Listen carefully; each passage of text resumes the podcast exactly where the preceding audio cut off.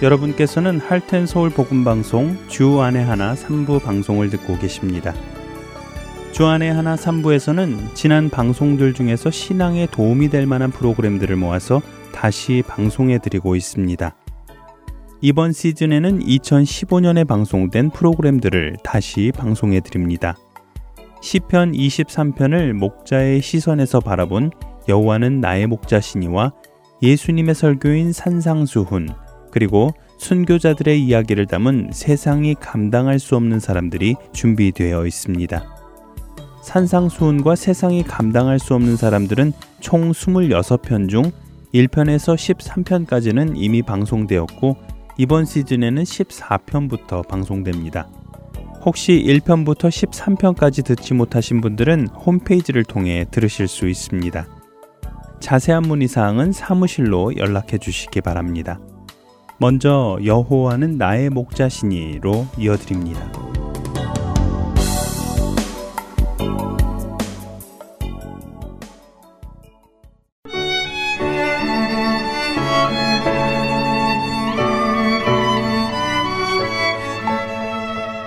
애청자 여러분 안녕하세요. 여호와는 나의 목자시니 진행의 강승규입니다. 지난 시간부터 우리는 가장 많은 사람들에게 사랑받는 시편 23편을 나누기 시작했습니다. 그리고 이 프로그램은 목자의 관점에서 시편 23편을 보기 원한다고 말씀드렸습니다. 여호와는 나의 목자시니라는 고백으로 시작되는 시편 23편은 사실 목자와 양의 관계를 잘 이해하지 못하는 사람은 이 시편을 온전하게 이해하기 힘들 것입니다. 지난 시간 우리는 우리의 목자 되시는 여호와께서 어떤 분이신가에 대해 먼저 잠시 나누었습니다. 온 우주를 창조하시고 주장하시는 그분, 모든 것의 주권자이신 그분, 바로 그분께서 우리의 목자가 되신다는 것인데요. 양과 목자라는 책을 썼던 필립 켈러는 자신이 처음 양을 사던 당시를 이렇게 회고합니다. 내가 처음으로 양을 기르려는 모험을 할 때 돈을 내고 양을 사는 문제가 얼마나 중요했는지 모릅니다. 그 양들은 내가 값을 치루었다는 사실만으로도 나의 것이었습니다. 양을 산 그 돈은 내가 지독히 어려운 시기에 피와 땀과 눈물을 흘려가며 번 돈이었기 때문입니다. 처음 제가 양을 살 때 나는 문자 그대로 나 자신의 몸으로 양을 사는 것이었습니다. 라고요. 목자가 처음 양을 사게 될 때 그 양을 위해 치르는 값에는 자신의 피와 땀과 눈물이 담겨 있다고 합니다. 하긴 어디에서 공돈이 떨어져 남아도는 돈으로 양을 사는 경우가 아니라면 그리고 양을 쳐서 먹고 살기 위해 양을 사는 사람이라면 그 값 안에는 자신의 모든 것이 담겨 있을 것입니다. 이렇게 자신의 모든 것이 담겨 있는 값을 치르고 사는 양은 어떤 양일까요? 목자는 양을 살 때 어떤 양을 살 것이라고 생각되십니까? 만일 여러분께서 목자가 되어 자신의 모든 것이 담긴 값을 치르며 열 마리의 양을 산다고 한번 생각을 해 보시기 바랍니다. 여러분들은 그 열 마리의 양을 어떻게 선택하시겠습니까? 무조건 제일 앞에 있는 양들을 순서대로 택해서 열 마리를 선택하시겠습니까? 아니면 홀수, 짝수를 정해 홀수 번호의 양 혹은 짝수 번호의 양을 선택하시겠습니까? 혹시 이도저도 다 귀찮다고 그냥 양을 파는 사람에게 아무거나 골라서 열 마리만 주세요라고 하시겠습니까? 그렇지 않겠지요? 상점에서 사과 하나를 골라도 우리는 이리 보고 저리 보고 상처가 있나 곰지는 않았나 꼼꼼히 살펴보며 사지 않습니까? 하물며 생명이 있는 양, 그리고 앞으로 내가 기를 양, 나의 전부를 주어 사는 양을 선택할 때는 그것보다 훨씬 더 많은 공을 들이고 시간을 들여서 고르지 않겠습니까? 물론 이 말씀은 하나님께서 우리를 택하실 때 잘난 사람을 위주로 택하시거나 능력이 있는 사람을 위주로 택하셨다는 말씀은 아닙니다. 또 흠이 있거나 상한 사람은 고르지 않으셨다는 말씀도 아닙니다. 그러나 목자이신 하나님께서 자신의 양을 선택하실 때에 생각 없이 택하셨거나 무작위로 선택하셨거나 하시지는 않으셨다는 말씀이지요. 하나님만의 특별한 기준을 가지셨고 그 기준에 맞추어 택하셨을 것입니다. 에베소서 1장 3절에서 5절은 그러한 하나님의 은혜를 말씀해 주십니다. 찬송하리로다 하나님 곧 우리 주 예수 그리스도의 아버지께서 그리스도 안에서 하늘에 속한 모든 신령한 복을 우리에게 주시되 곧 창세 전에 그리스도 안에서 우리를 택하사 우리로 사랑 안에서 그 앞에 거룩하고 흠이 없게 하시려고 그 기쁘신 뜻대로 우리를 예정하사 예수 그리스도로 말미암아 자기의 아들들이 되게 하셨으니 하나님께 택함을 받은 성도는 양 정도가 아니라 그분의 아들들입니다. 하나님께서 얼마나 신중하게 택하셨을까요?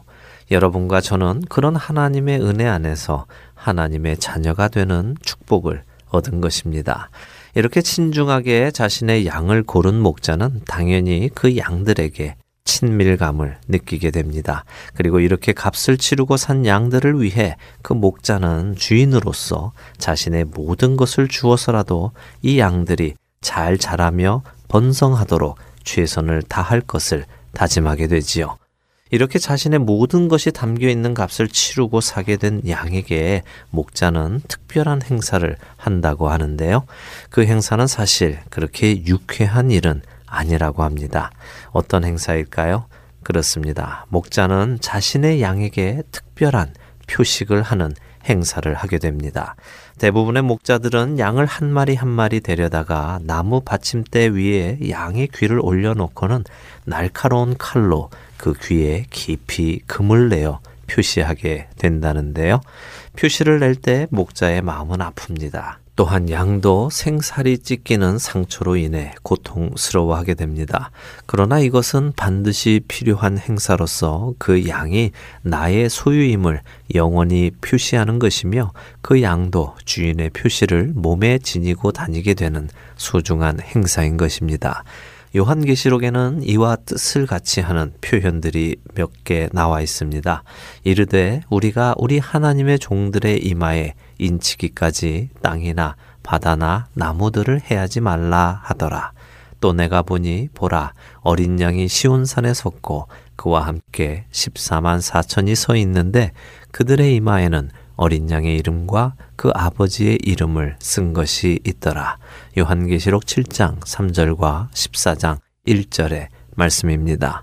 목자가 자기 양에게 표시를 하듯 하나님 역시 자신의 백성들에게 자신의 소유임을 증명하는 인을 치십니다. 물론 그 인은 우리 눈에 보이는 인은 아니겠지요. 하지만 목자이신 주님은 자신의 방법으로 표시를 해 놓으셨고 누가 자기 양인지 정확하게 알고 계십니다. 이 시대의 많은 사람들은 요한계시록 13장에 나오는 짐승의 표에 대해 많은 의문을 가지고 있고 또 두려워하기까지 합니다. 이 표가 크레딧 카드다, 인터넷이다, 최근에는 베리칩이다 라고 이야기를 하지요.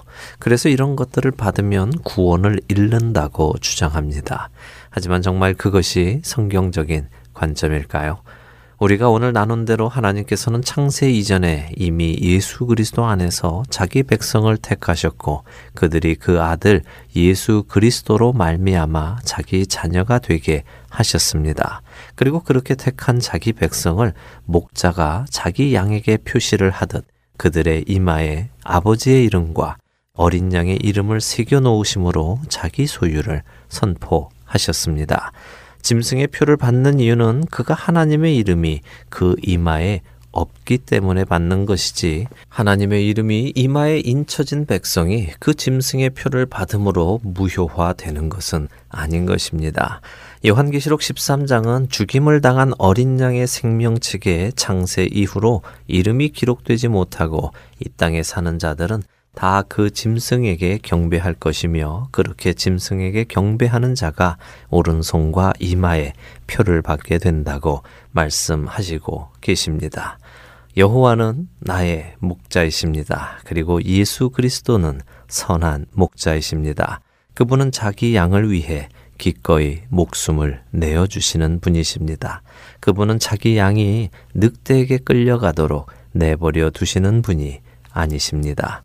여러분이 예수 그리스도를 영접하게 된 것은 결코 우연이 아닙니다. 하나님의 구원의 계획 속에서 고르고 골라 그의 아들 예수 그리스도의 피값을 치르고 사신 바된 그분의 양이며 그분의 백성인 것입니다. 이것을 깨닫는 사람이 바로 여호와는 나의 목자신이라고 고백할 수 있는 것입니다. 여호와는 나의 목자신이 다음 주 이 시간에 다시 찾아뵙겠습니다.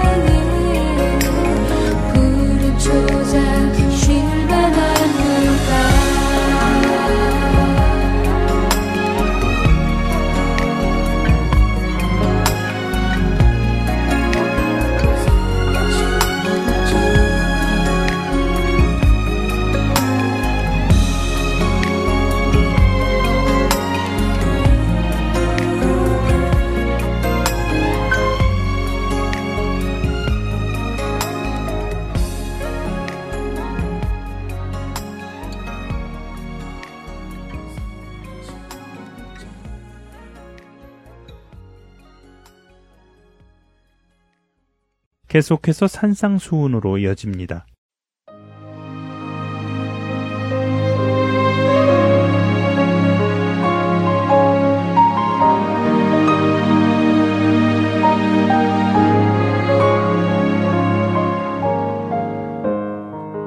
할텐 서울 복음 방송 애청자 여러분 안녕하세요. 산상수훈 진행의 최소영입니다. 지난 시간에는 맹세에 관한 예수님의 말씀을 함께 공부하였습니다. 예수님께서는 맹세에 대하여 이런저런 규칙들을 만들어 거기에 매달렸던 서기관과 바리새인들을 비판하시고 무엇으로도 맹세하지 말라고 하셨지요. 무엇으로 맹세하든 모든 것을 주관하시는 하나님 앞에서 하는 것이므로 우리의 말과 행동은 정직하고 진실해야 한다는 것입니다. 그러므로 그저 옳으면 옳다 하고 아니면 아니라 하라고 하시며 이에서 지나는 것은 악으로부터 난다고 말씀하셨습니다. 오늘은 보복에 관한 예수님의 말씀을 살펴보도록 하겠습니다. 마태복음 5장 38절부터 42절의 말씀입니다. 또 눈은 눈으로 이는 이로 갚으라 하였다는 것을 너희가 들었으나 나는 너희에게 이르노니 악한 자를 대적하지 말라. 누구든지 내 오른편 뺨을 치거든 왼편도 돌려대며 또 너를 고발하여 속옷을 가지고자 하는 자에게 겉옷까지도 가지게 하며 또 누구든지 너로 억지로 오리를 가게 하거든 그 사람과 심리를 동행하고 내게 구하는 자에게 주며 내게 꾸고자 하는 자에게 거절하지 말라. 눈에는 눈, 이에는 이라는 말은 세상 사람들도 많이 쓰는 표현인데요. 여러분은 이 말을 어떤 의미로 이해하고 계신가요?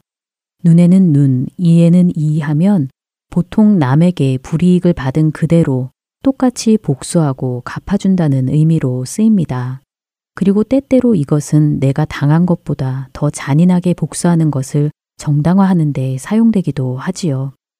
그래서 어떤 사람들은 구약에서는 눈에는 눈, 이에는 이로 보복하라고 하였으나 신약에 와서는 사랑의 예수님께서 그것을 폐지하시고 원수 갚지 말라는 법으로 바뀌었다라고 이해하는 경우도 있습니다.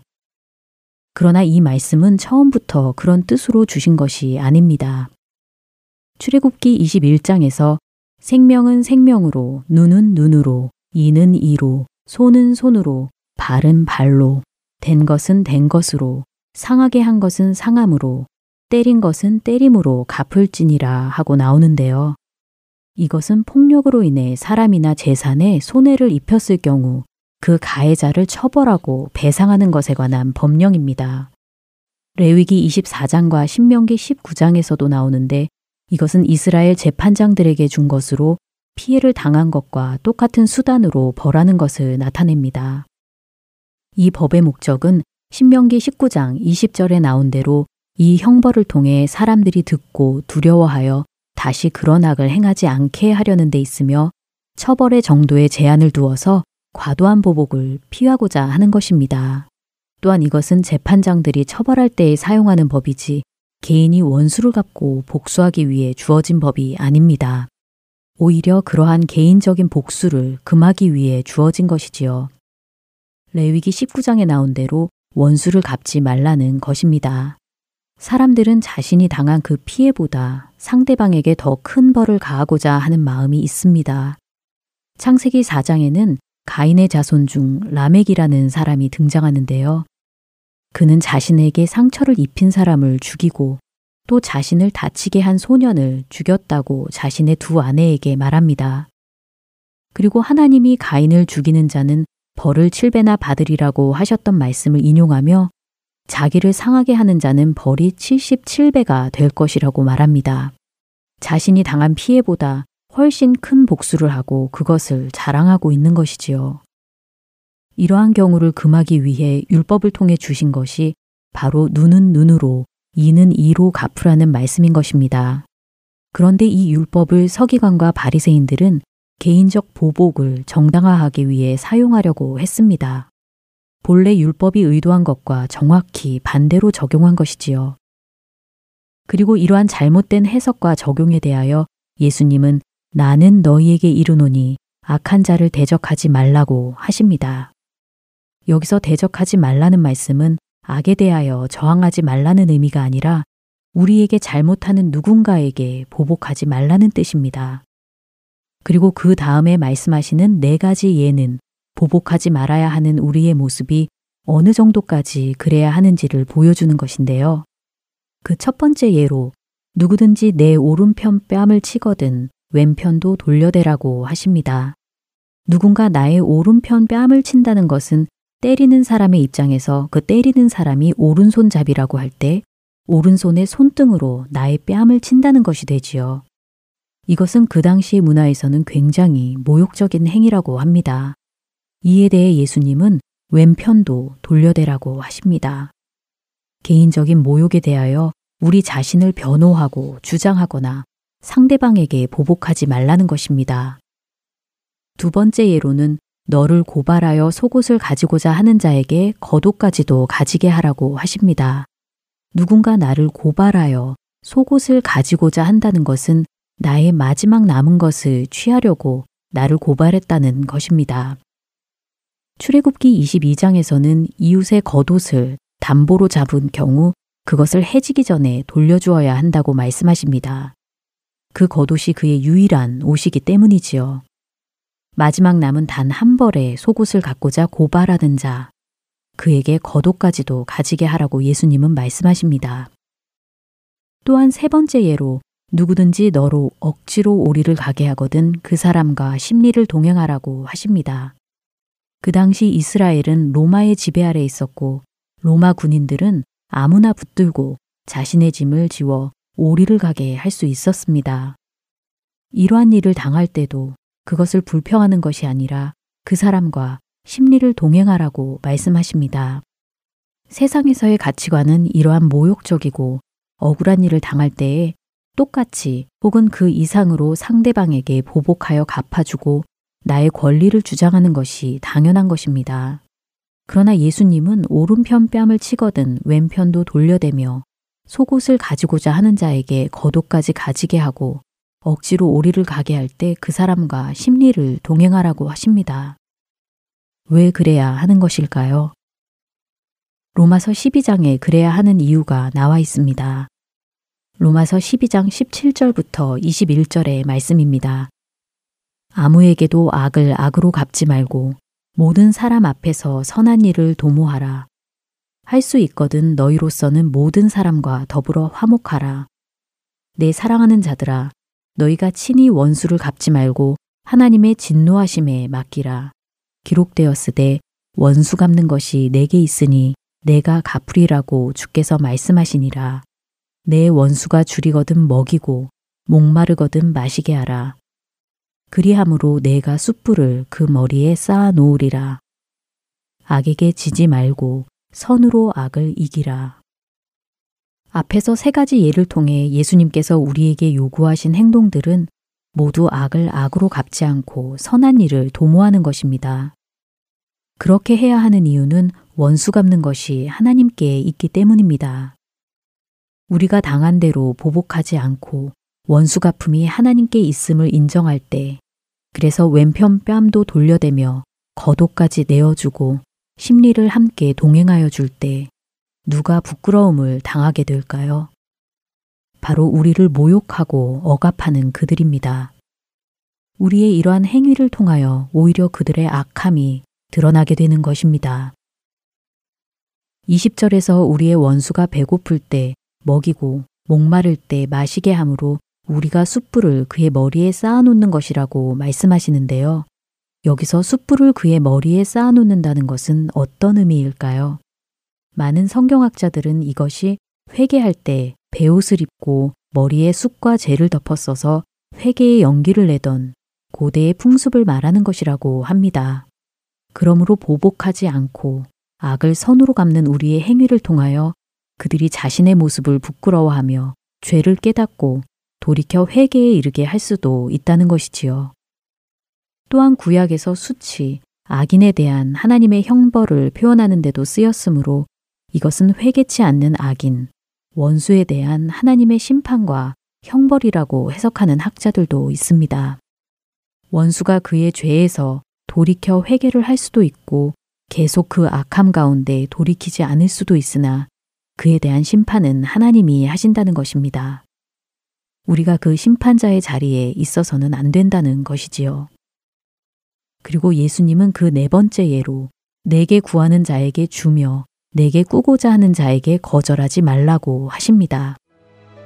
앞에 나온 세 가지 예가 우리를 압제하는 자에 관한 것이었다면 네 번째 예는 우리에게 무언가 구하는 자에 대한 우리의 태도와 행위를 말합니다.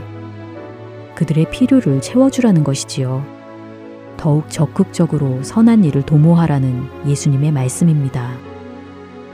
하나님의 다스림을 받는 천국 백성들은 자신의 주장과 권리를 내려놓고 그들 안에 계신 예수 그리스도를 드러내는 자들입니다.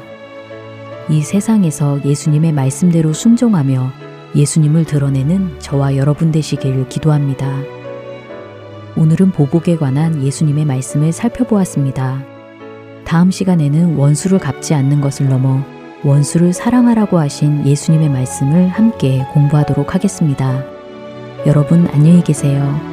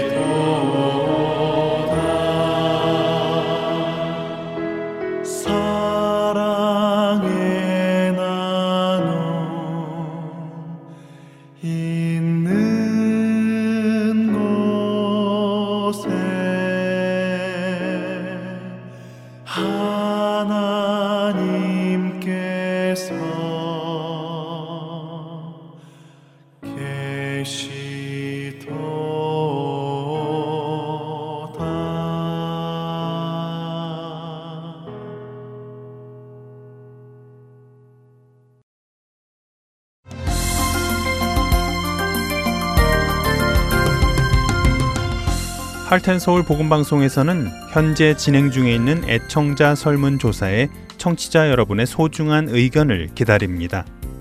여러분의 참여로 수집된 의견들은 본 방송사가 진리를 전하는데 귀한 자료가 될 것입니다. 설문조사에 참여는 여러분 댁으로 보내드린 설문지를 통해 혹은 www.heartandsoul.org 홈페이지를 통해 하실 수 있습니다. 이번 애청자 설문조사는 11월 15일까지 진행되며 작성하신 설문지는 하트앤서울 12802 노스 28 드라이브 피닉스 애리조나 85029로 보내주시기 바랍니다. 하트앤서울 복음 방송을 사랑하시는 여러분들의 많은 참여를 부탁드립니다.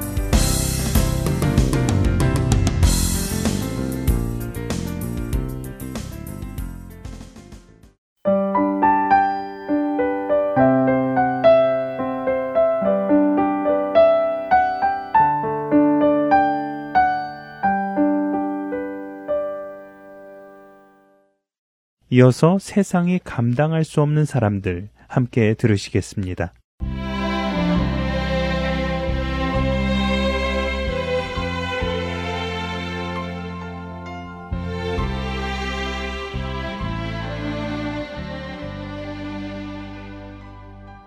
여러분 안녕하세요. 세상이 감당할 수 없는 사람들 진행의 강승규입니다.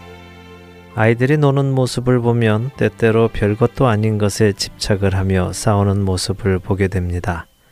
장난감은 그나마 자신들에게 좋게라도 보이니 그렇다고 치지만 저희 아이들을 보면 별것도 아닌 상품 박스나 귀한 만료가 지난 크레딧 카드를 가지고도 서로 갖겠다고 싸우기도 합니다.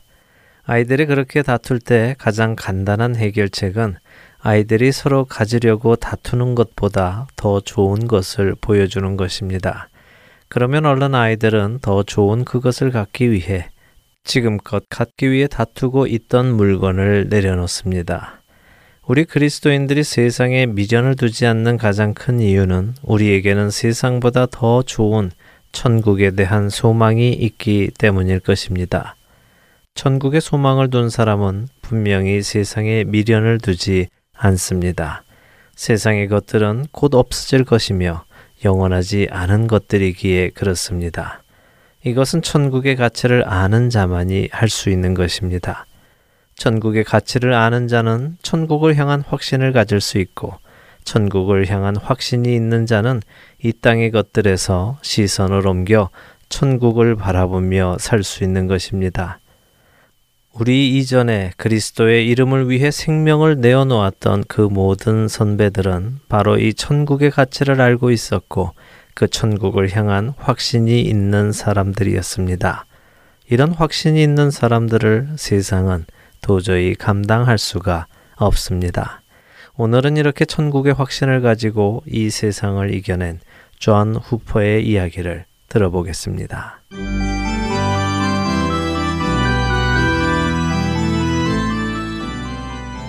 존 후퍼는 1495년경 영국 서머셋에서 태어났습니다.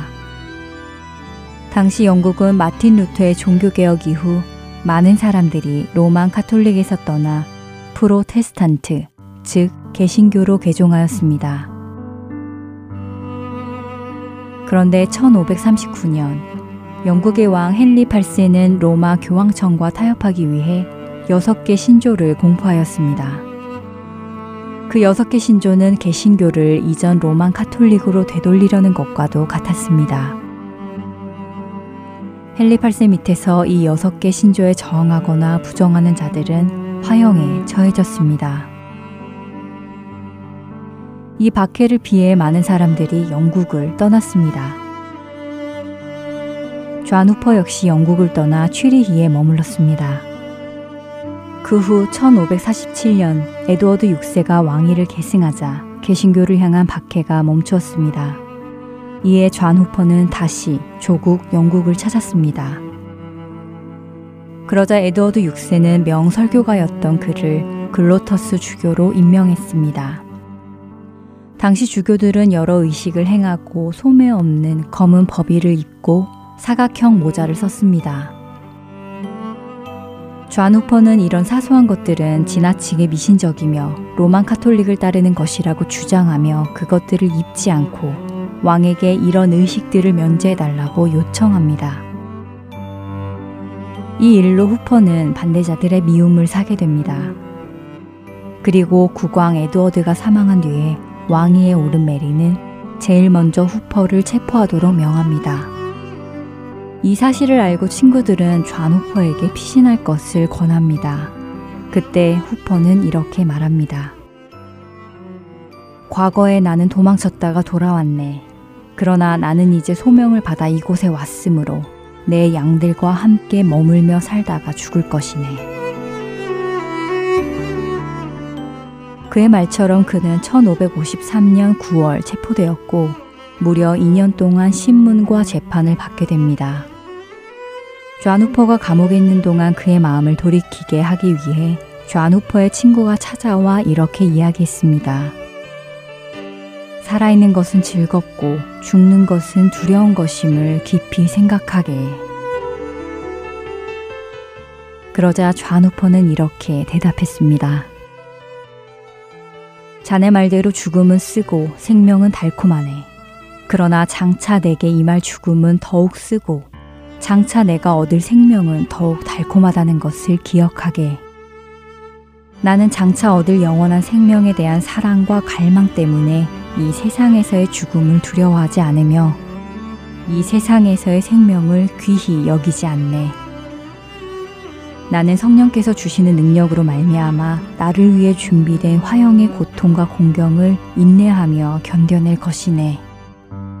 나는 결코 하나님의 말씀을 부인하지 않을 것이네.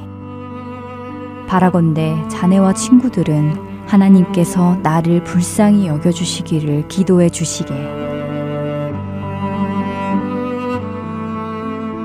1555년 2월 그는 화영장에서 장차 얻을 그 영원한 생명에 대한 갈망으로 두려움 없이 이 땅에서의 삶을 복된 순교자로서 마치게 됩니다.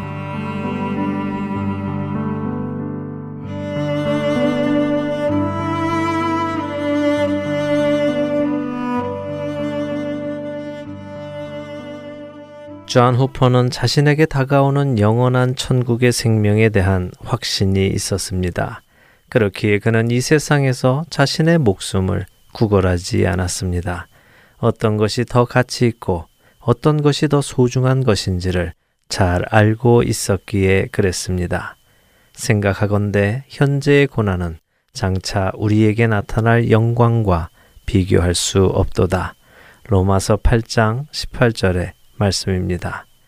환난과 고난이 찾아올 때 이 땅의 환난과 고난을 바라보지 마시고 앞으로 우리에게 약속된 하늘나라의 영원한 생명과 보좌 앞의 영광을 바라보십시오. 잠시 있다 사라지는 이 세상의 것들은 결코 그 영원한 영광과 비교될 수 없습니다.